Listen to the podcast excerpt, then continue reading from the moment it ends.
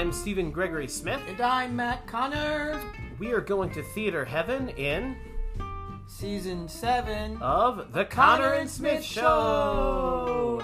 Theater Stories Edition. All right.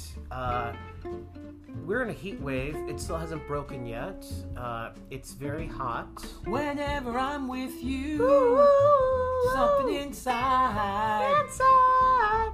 Um, how are you doing today? What's going on in your life? I'm doing great. Yeah? Yeah. It's been a great day. Yeah? Uh, anything personal you want to tell the audience about anything to do with you and me going on right now? Um, I'm still getting new teeth. Yeah. How's the dental update? It's it's coming. I think the last visit I'm gonna get three new teeth. I think you should just get the candy corns from the store and just plug them up there, and that's mm-hmm, mm-hmm. that's going to be the uh, solution. Yep. We start rehearsals soon for Find Your Light. We start rehearsals for Monarch soon. We start rehearsals for Pinocchio soon. Um, Sleepy Hollow is in rehearsals right Extended now. Extended today. Extended today in North Carolina. We're very excited. So anyway, um, what's up with our first story? Should I try start with Jared? Yeah, absolutely. Now so, we know Jared from Jared Murray.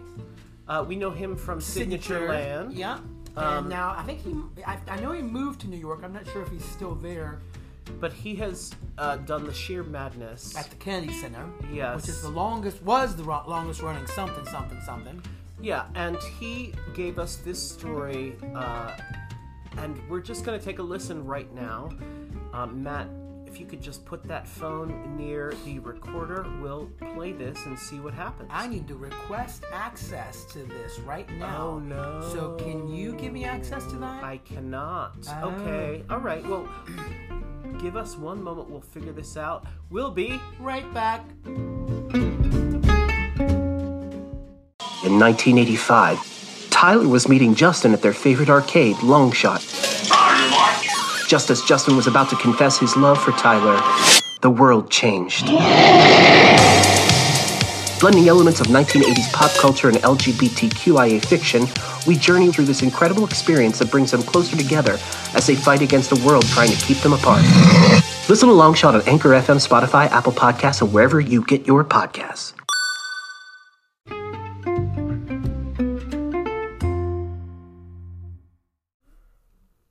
Okay, we are back. Uh, we are going to now listen to Jared Murray's story. Take it away, Jared. Hey, everybody. My name's Jared Mason Murray, and I'm an AEA SAG AFTRA actor and writer. Uh, and for about five years, I did a show called Sheer Madness at the Kennedy Center in Washington, D.C., off and on for those five years. Did the show just about a thousand performances. And um, anyone who's done any kind of long running show will tell you that, you know, you give it your all, you give it 100%, but when you do that many shows, you're just going to have some where, like, every single thing that can go wrong does go wrong. And in those five years, um, one stands out particularly. Uh, if you don't know anything about Sheer Madness, Sheer Madness is it's America's longest running comedy, and it's it's a, basically a murder mystery that has audience involvement. About halfway through the show, the lights come up and the audience helps solve the mystery. So the fourth wall is broken and the audience is involved, you know, from basically that point on. So, you know, if anything goes wrong, there's no real dodging it. Everybody's seen it and they're talking to you, so they're going to bring it up. So it's early on in the show, early on in the two hours. The lights are still down, the fourth wall is still present, and we're we're solving this mystery. Someone's just been killed, and, and I'm one of the police officers. So we're we're serious. We're taking it seriously as we can. We're trying to solve this whodunit. And as I'm standing there, young detective, with my pad and pen in my hand, writing down evidence, I see something out of my peripheral, out of my periphery, in the lights, like a flash in the lights up overhead. Now, usually I'm deep enough in character I wouldn't notice this, but I've done this show of however many hundreds of times at this point. So, like, whatever's happening shouldn't be happening. And as I see this flash, I turn up to my right, and swooping down from the rafters, like Batman descending on Gotham, is the largest flying cockroach I have ever seen, and it is it is coming straight for my head. I mean, it is from the ceiling all the way down, and this is the Kennedy. It's huge venue. I mean, so this thing I have, but it's it must be going fast because I have just enough time to just kind of look up, see it coming straight at me, and duck for my life, and it swoops my head and lands right on the middle of the stage. This thing, it's the to this day, it's the largest cockroach I have ever seen. I mean, three plus inches long, an inch and a half, inch plus wide. I mean, you could put a saddle on this thing. I mean, it is huge. And so we're all trying to stay in character, but it has landed in the center of the stage, just barely missing me. And everyone, me, the audience, the cat, every single, the director, oh, Bob Lorman, longtime artistic director and direct, he originated one of the roles in the show. He's been doing it since the 80s. Bob Lorman, of course, is in the house that night. So he is in the back losing it. Aaron Shields, who's been in the show 20 years, is on stage, and I mean, he's got his hand over his mouth because he can't believe that this prehistoric creature has landed on the middle of the stage, and we're all just trying to keep it together. And so for the next 20, 25 minutes, as the show continues, it just mills around the stage, and, and there's nothing that we can do about it. And I'm sure at this point, no one is listening to a word we say. I mean, they're just watching this thing as it wanders around the stage. A couple of the ladies, Nora Palka was in the show at the time.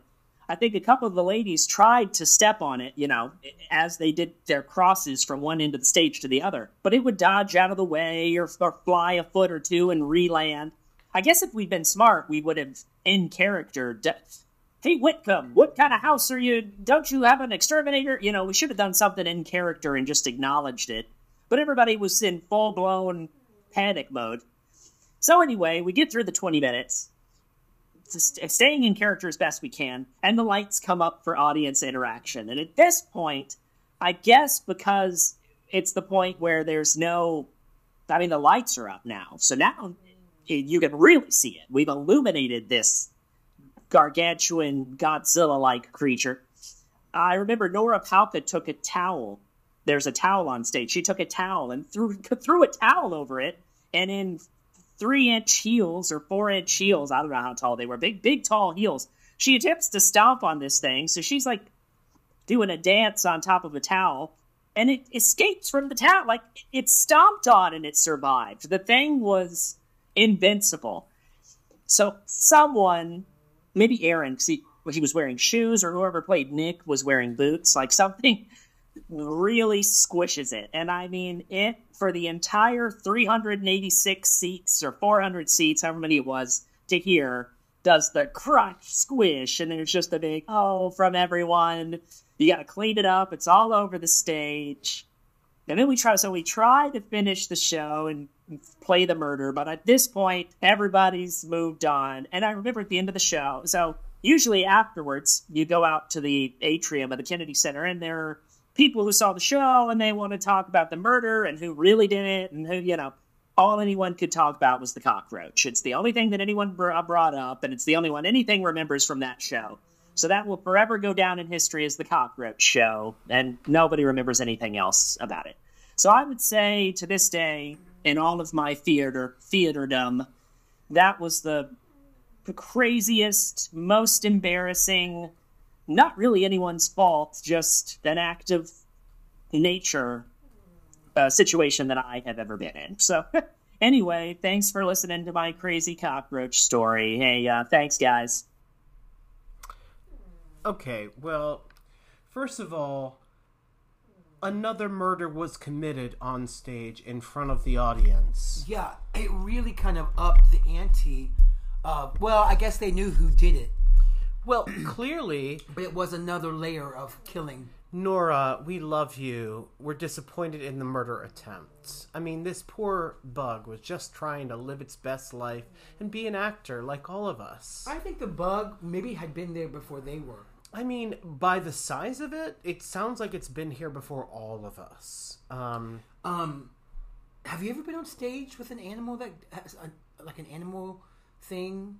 You know, An they- animal thing? What, what do they say? They say don't be on stage with, With kids dogs, or yeah, dogs, animals. yeah. Um, have you ever had like a bird get get loose or like a dog that wasn't trained or I don't think I nothing went wrong when you were outside wolf trap as far as bugs or bees or No, uh, I never had any kind of. I don't think there's any animal story that I could tell, but I've had very rare interactions with animals on stage that were unsuccessful. We had like a goat and Pippin, right? we did. Yeah, or a lamb or a something. Shenandoah? Yeah, yeah. There was a pen in the back in Armstrong. Do you remember the pen for the animal? I don't. Yeah, there was a What, live goose? animal. It was a goose. It was it was um Yeah, yeah, it was a duck. something. Oh my gosh. Well, all I could think about was as he was saying that, I could almost I could almost see this slow motion bug Prehistoric trilobite. historic Yeah. coming down towards him as he's like, "Oh God, is this really happening? I'm supposed to be in a, a professional show." Yeah. Um, wow. Yeah, I mean, I feel bad for the bug. It was just trying to be a star. We don't know about reincarnation. Is it true? Is it not? Was that John Gielgud? Was that some actor of the past? Trying to get back into another show. I mean, honestly, like I opened the Kennedy Center. You know, who knows? Yeah. Who knows? All right, um, we're gonna take a quick break, and we will be Right back. For generations, people in Fairfax, Virginia have heard tales of the Bunny Man. Now, Bunnyman Brewing offers a tasty array of high quality microbrews with a rotation of unique flavors. Come by to have a sample and maybe even catch a glimpse of the legendary hopper. But bring a friend, because you don't ever want to drink alone. Check our hours and see what's on tap at bunnymanbrewing.com.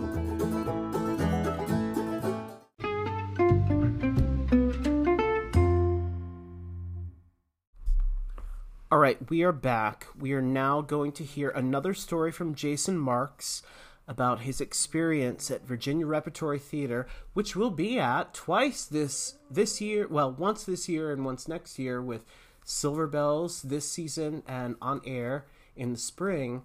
But this is uh, Jason Marks's experience at Guys and Dolls at Virginia Repertory Theater. Take it away, Jason.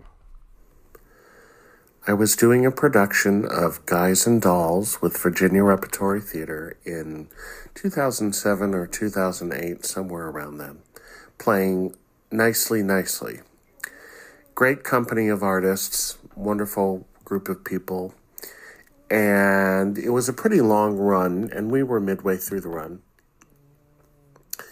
And uh, we had a Wednesday matinee and a pretty good crowd. They were very into it. But there was one gentleman in the back of the orchestra section who it was very evident he had had a couple of glasses of wine before the show. And what was funny about it was that the audience would laugh at a joke and then their laughter would die down and then he would get the joke about I don't know 20 seconds after the the joke was over. So the you know something funny would happen. The whole audience would laugh die down and then out of the back of the house you'd hear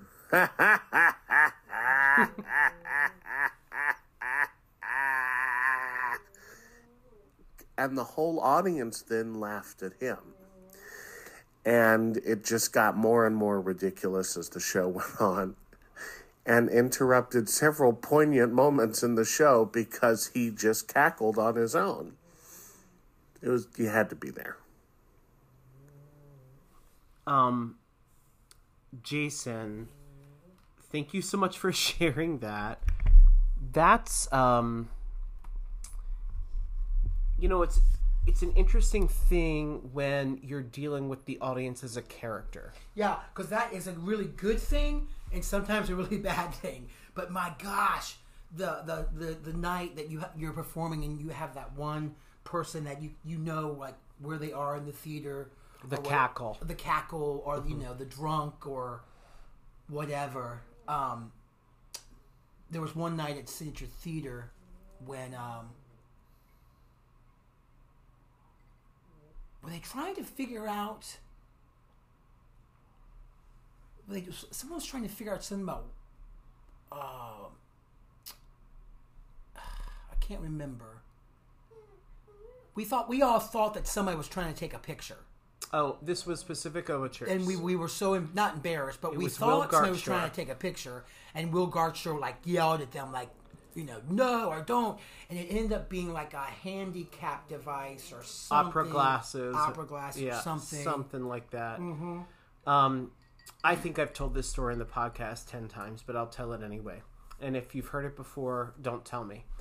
Um, how I learned to drive at Arena Stage, the scene of uh, the countdown to the 18th birthday of Little Bit, and Uncle Peck is writing her letters saying 10 days to your 18th birthday and he intends to like visit her and have sex with her.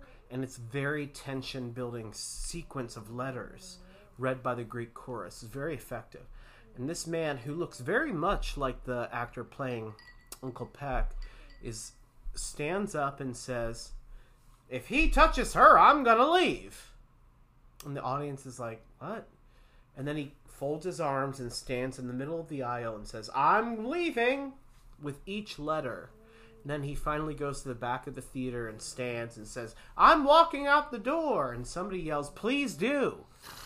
And at any rate, I thought, boy, you just outed yourself as like a pedophile because this bothered you a little too much. We go to the theater to learn about things and to see truths of things that are maybe under the surface that we don't want to think about. But How I Learned to Drive is a very, it's a Pulitzer Prize winning work about incest and about that kind of thing that you don't speak about. So when someone reacts in that way, you kind of go, "Why don't you want to speak about it, buddy?" I'm leaving. Well, then leave. Yeah, well, nobody cares. What I love about Jason's, um, Guys and dolls. yeah, b- great speaking voice on the um, Oh, recording. amazing. Yeah. Uh, what I loved about hearing about Jason though was what what was the deal? I mean, this guy, this gentleman, was it a gentleman or does it matter? This said, gentlemen. Yeah. This gentleman is laughing. Is it because the audience just reminded him that there was a joke, and then he thought about it and was like, "Oh yeah, there was a joke. It was funny." Listen, everyone's Or- process of understanding is different. And you ever hear those jokes that, like, that's a way Homer? Meaning, like, on the way home, you're like, ha ha. Oh, now I get it. His brain process, maybe much like me, my brain is, like, got 20 windows open at all times. And sometimes I laugh late because I. Everyone else laughs at the joke, and I'm, like, thinking about my laundry. And then I'm like, oh, I just processed the joke, and it's 30 seconds later. Now, sometimes I don't laugh right away because I'm afraid if I laugh, I'm going to miss something in Else, the theatrical yeah. pro- process that's coming right after. This is it. the opposite of that. This is somebody who it's laughing after the laughter. it's like the coin dropped in the machine and took a while to get down, and everyone else had processed it first. God bless him. It If- could be wine. If you are listening to this and you think that this was you, please let us know. Please laugh ten seconds later and then contact us. Oh gosh. Um, all right. Well, these were uh, two theater stories this week. We've got two more episodes for you before we go to spooky season. Um, there's a lot going on in our lives. We've talked about. We have a um, couple more special stories coming from people who have sent in stuff. We've got another uh, three episodes. Okay. Uh, who else are we looking forward to that's sending us stuff? Um, well, I'm not going to talk about the people who have sent us stuff. I'll say there's two more lives. Two more lives and two more recorded. Yeah. Okay, so three more. Uh, correct. We'll do the two back to back that are Yeah. recorded. Yeah. Okay, cool. yeah. And uh, do you want us to reveal who the lives are? Well, it's not. No, it can be a surprise. Okay. Well, mm, Just keep on listening. all right. All right. Well, theater stories yet again. I hope you enjoy your weekend. Thank you, Jared. Thank you, Jason. We're gonna start rehearsal for Find Your Light on Monday, and he's we talked about all this at the beginning, so we're really excited about all of that, and uh, we can't wait to uh, bring you another episode next week. Until then, have a great time. Um, if you want to learn more about us, please visit www.connersmithmusicals.com. Please support us on Patreon. You can find us on Conner and Smith. Again, Conner with an ER. Rate, review, subscribe to this podcast really helps us out a lot. Share it where you share things, post it where you post things. And um, thank you for being you and listening, tuning in. And we love you all. Um, till next week. Bye.